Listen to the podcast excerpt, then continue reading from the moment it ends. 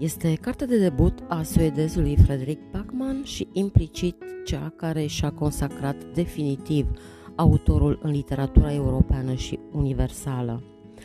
Un bărbat pe nume Ove este un roman scurt, plin de peripeții amuzante, dar și întâmplări tragice. Un roman cu personaje unice, simpatice și foarte bine individualizate. Dar Ove este mai ales cartea unui personaj excepțional și a unui autor genial. Eroul cărții este Ove, un bărbat aparent plin de hachițe, cu idei puține și fixe.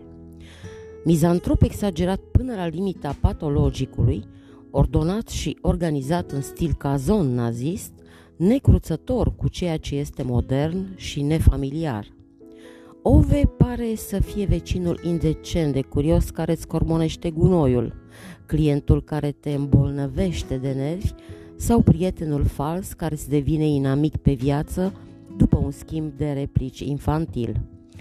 Însă Ove e atât de complex încât se descoperă treptat, filă cu filă.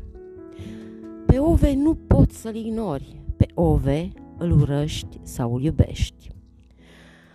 Un bărbat pe nume Ove este un roman care mustește de comic de limbaj și de situație, cu o tramă aparent comercială și mai ales un personaj care te prinde de la prima pagină și pentru care simți melancolia despărțirii când ajungi la final.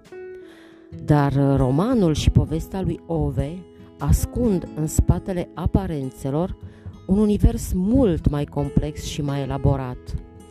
O lume care se stinge lent, făcând loc realităților actuale. Teoretic, avem de-a face cu ceea ce se numește progres, dar cred că timpul și nu contemporanii vor valida sau nu saltul calitativ.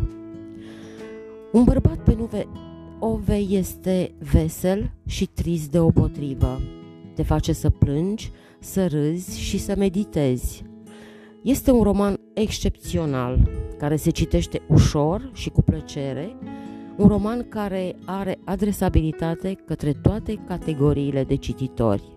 Citește și tu romanul Un bărbat pe nume Ove, cu siguranță îți va plăcea.